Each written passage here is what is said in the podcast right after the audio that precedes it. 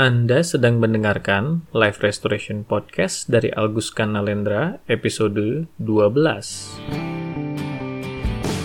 Selamat datang di Live Restoration Podcast, inspirasi restorasi kehidupan dan transformasi diri untuk membantu mendesain kehidupan terbaik yang layak Anda dapatkan sesuai jati diri otentik Anda.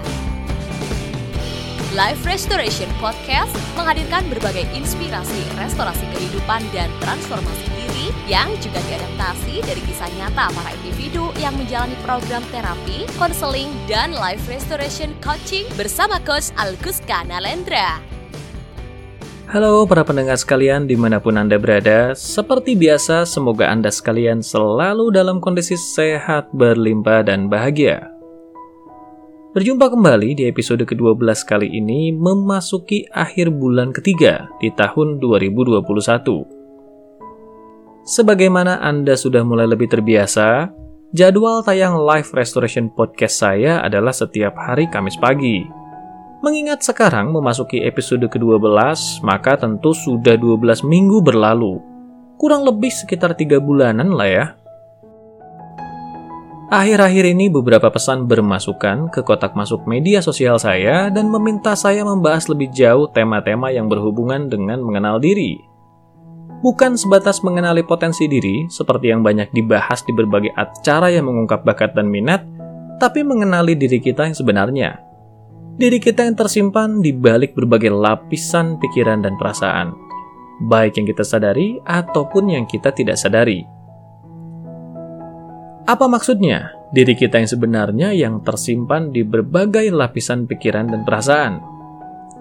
Begini, Salah satu hal yang sering saya jelaskan pada para klien dan peserta pelatihan yang saya bawakan yaitu bahwa untuk bisa mengenali diri kita yang sebenarnya, pertama-tama kita harus bisa dulu mengenali lapisan demi lapisan pikiran dan perasaan yang mewarnai diri kita. Manusia itu kompleks. Di balik berbagai lapisan pemikiran dan perasaan yang mengisi diri kita, tersimpan berbagai jenis lapisan lain yang lebih dalam, yang bisa jadi menunjukkan sisi lain diri kita yang berkebalikan dari apa yang kita pikirkan dan rasakan di permukaan. Mari mengambil contoh yang paling sederhana, yaitu kemarahan. Di lapisan permukaan, emosi kemarahan ini nampak sebagai emosi yang agresif dan bahkan aktif. Betul? Yang saya maksudkan aktif yaitu ditujukan keluar dalam bentuk ekspresi yang seolah siap menyerang tapi tahukah Anda bahwa di balik emosi kemarahan yang kita tujukan pada dunia luar, sebenarnya sering kali tersimpan penyesalan yang kita tujukan pada diri kita sendiri. Begini, sebut saja seseorang menghina Anda di depan umum, di mana Anda tidak berdaya untuk membalas hinaannya. Selepas kejadian itu, Anda pun memendam kemarahan dan kebencian pada orang itu. Di lapisan permukaan, kita bisa menyimpulkan bahwa kemarahan itu kita tujukan pada orang yang menghina kita, betul? Hal itu memang benar adanya, namun sebatas di permukaan. Jika kita masuk ke kedalaman yang lebih dalam, akan kita sadari bahwa bukan hinaan orang itu yang membuat kita marah, melainkan ketidakberdayaan kita untuk menghadapi hinaan itulah yang membuat kita marah. Jika ketika kejadian berlangsung kita bisa membalas hinaan itu dengan tidak kalah sengitnya, bisa jadi kemarahan itu tidak akan sempat tertanam, karena kita bisa melampiaskan yang kita ingin lampiaskan. Masuk akal? Lebih jauh lagi, bersama lapisan ketidakberdayaan itu masih tersimpan lagi lapisan yang lebih dalam, yaitu penyesalan. Penyesalan ini bisa berhubungan dengan penyesalan kenapa bisa-bisanya kita membiarkan kejadian itu terjadi. Bisa juga penyesalan ini berhubungan dengan kenapa kita tidak melakukan sesuatu untuk mencegahnya terjadi. Dengan kata lain, penyesalan kita sering kali berhubungan dengan apa yang kita anggap sebagai kebodohan, keterbatasan, atau ketidaktahuan kita di peristiwa masa lalu yang tanpa bisa dicegah akhirnya menyakiti kita. Lihat, bagaimana di balik satu emosi kemarahan saja bisa tersimpan begitu banyak lapisan lain yang tidak kalah rumitnya. Mengapa hal ini bisa terjadi? Karena sebagai manusia, kita memiliki keterbatasan untuk mengenali dan menerima yang kita rasakan seutuhnya. Terutama jika hal itu kita rasa menyakiti kita dengan sedemikian pedihnya. Maka di situasi itu kita lalu mengembangkan sebuah mekanisme pertahanan untuk menutupi perasaan sakit yang sebenarnya itu dengan perasaan atau perilaku lain yang lebih bisa menghibur kepedihan itu.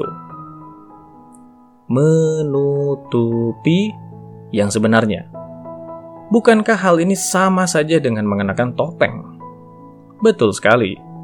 Saya memang sering kali menyebutnya sebagai topeng kehidupan berbagai jenis lapisan pertahanan yang kita kembangkan untuk menutupi rasa sakit yang sebenarnya di dalam diri kita. Itulah kenapa saya mengatakan bahwa awal dari mengenal diri dimulai dari mengenali dulu lapisan pikiran dan perasaan dalam diri kita. Karena setiap kali mengenali lapisan itu dan masuk ke lapisan lain yang lebih dalam, kita sebenarnya sedang menelanjangi diri kita sendiri. Kita mengenali lapisan demi lapisan topeng yang kita kenakan, dan melepaskannya. Semakin kita masuk lebih dalam, maka semakin kita dekat dengan diri kita yang sebenarnya, yang tersimpan di balik lapisan topeng itu. Topeng kehidupan. Mendengarnya saja sudah tidak nyaman, betul? Apalagi kalau saya semakin memperjelasnya dengan topeng kehidupan perusak kebahagiaan. Wow, makin tidak nyaman lagi tentunya. Tapi karena hal ini penting, dan memang menjadi judul dari episode kali ini, mari kita bahas dan pahami isinya. Siap? Untuk memahami esensi dari topeng kehidupan, pertama-tama kita harus memahami dulu hakikat diri sebagai manusia.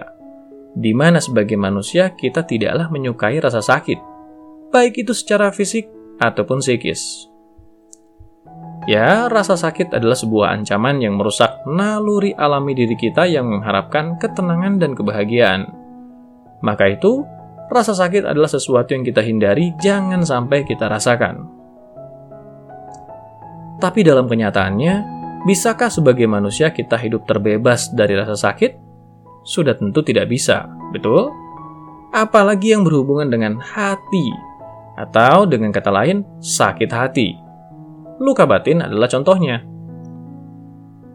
Ngomong-ngomong, saya sudah pernah mengulas lika-liku luka batin di salah satu episode terdahulu di podcast saya, termasuk cara melepaskannya. Jika Anda belum sempat mendengarkannya, maka saya sarankan Anda mendengarkannya juga nanti, untuk semakin melengkapi wawasan Anda tentang lika-liku diri kita sebagai manusia. Kembali ke bahasan sebelumnya tentang rasa sakit.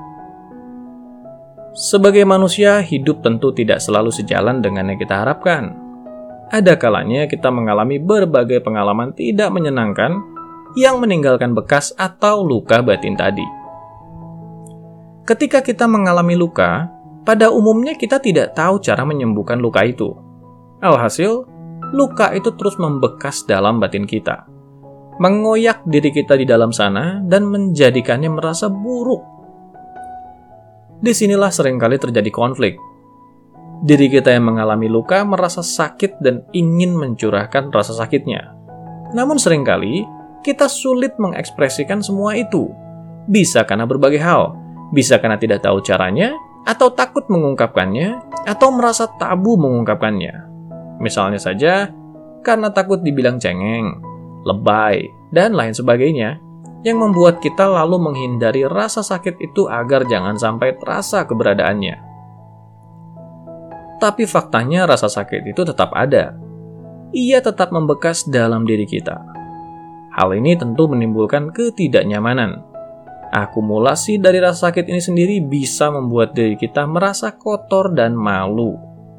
Bayangkan saja, seolah-olah diri kita sedang berkumpul dengan banyak orang yang berpenampilan wajar, tapi diri kita adalah sosok yang kotor dan kusam. Seperti apa rasanya berada bersama mereka? Bisa jadi ada rasa minder dan malu, betul? Inilah yang terjadi pada diri mereka yang mengalami banyak luka sepanjang hidupnya. Mereka merasa ada banyak luka yang menempel pada mereka yang membuat mereka terlihat jelek tidak sebagus yang lain.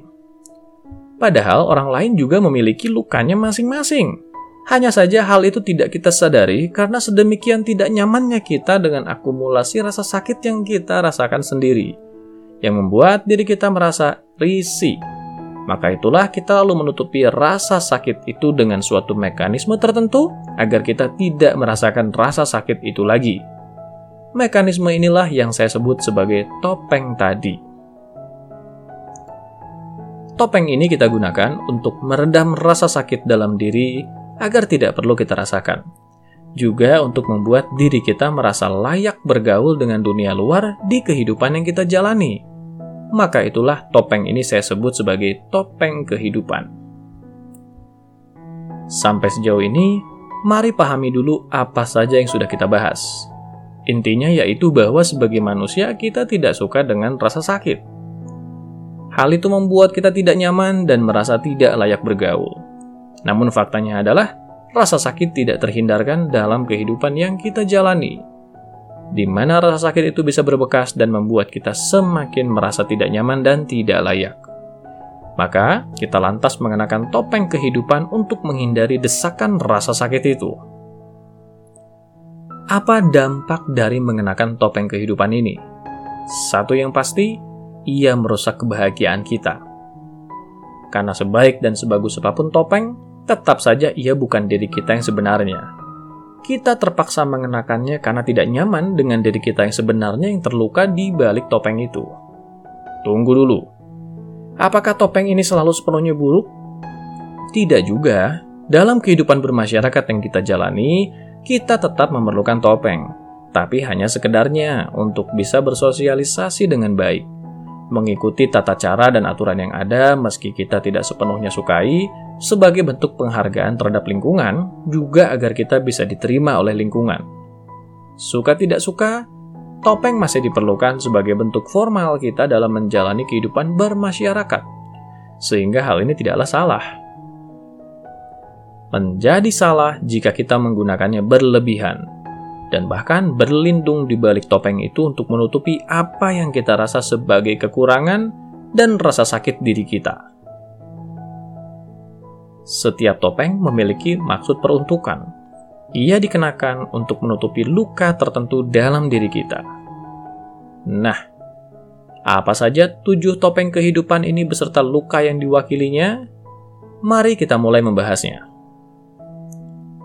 Topeng pertama, yaitu topeng penghiburan diri atau istilah lainnya topeng kebijaksanaan.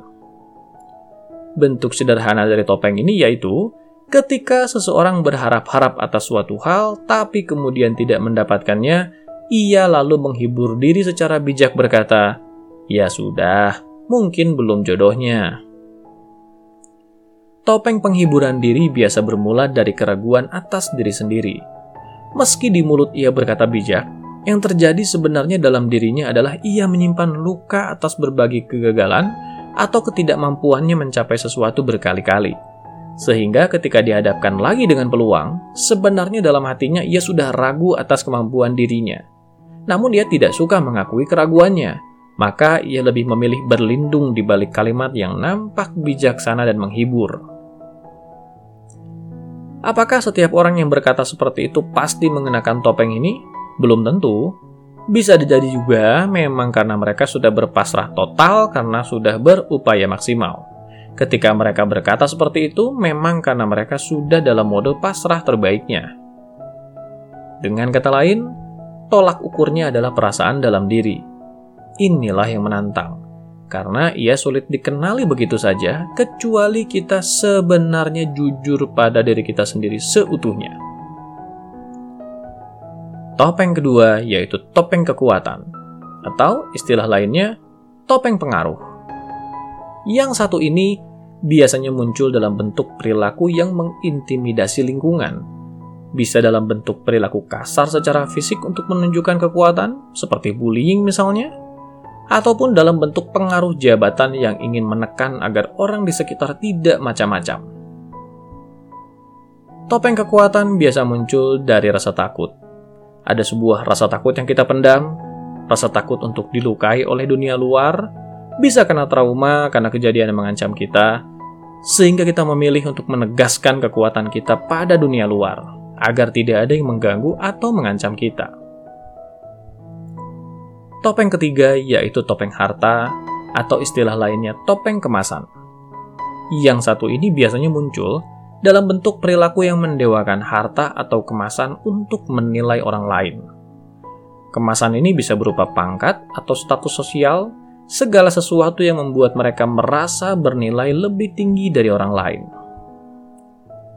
Topeng harta atau kemasan biasa muncul dari perasaan rendah diri, merasa bahwa diri tidak sebagus orang lain, sehingga harus ada sesuatu yang mereka agungkan dan kedepankan, agar kemasan itulah yang dinilai oleh orang lain dan membuat mereka tidak perlu mengakui rasa rendah dalam dirinya.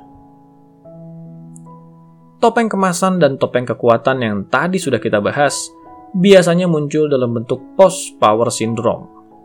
Mereka yang dulunya memiliki jabatan lalu kehilangan jabatannya merasa down, merasa tidak berarti lagi. Hal ini karena mereka dulu bergantung pada jabatan itu untuk merasa berarti.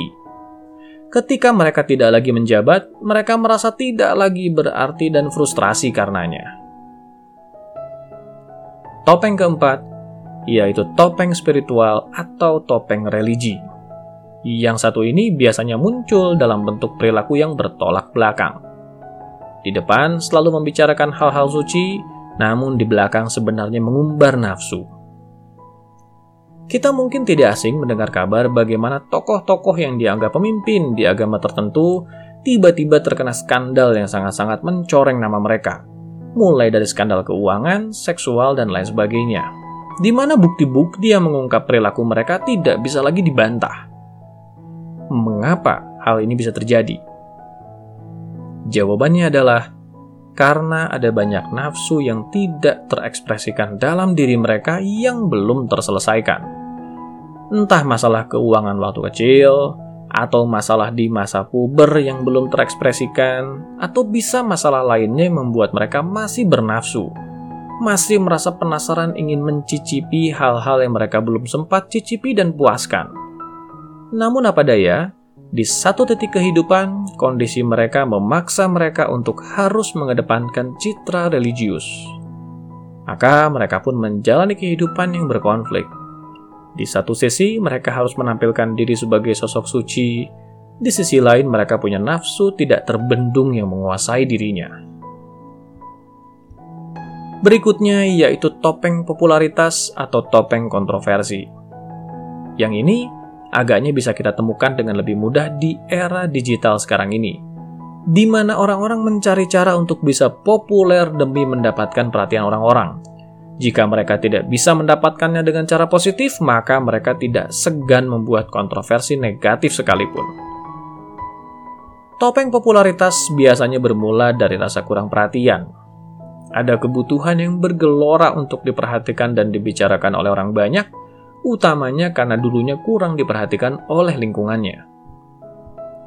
Sayangnya, rasa ingin diperhatikan ini lalu berkembang menjadi tidak terkendali dan sedemikian membutakan yang penting populer. Bahkan dengan cara negatif pun tidak jadi masalah, yang penting diperhatikan dan dibicarakan. Kasihan memang.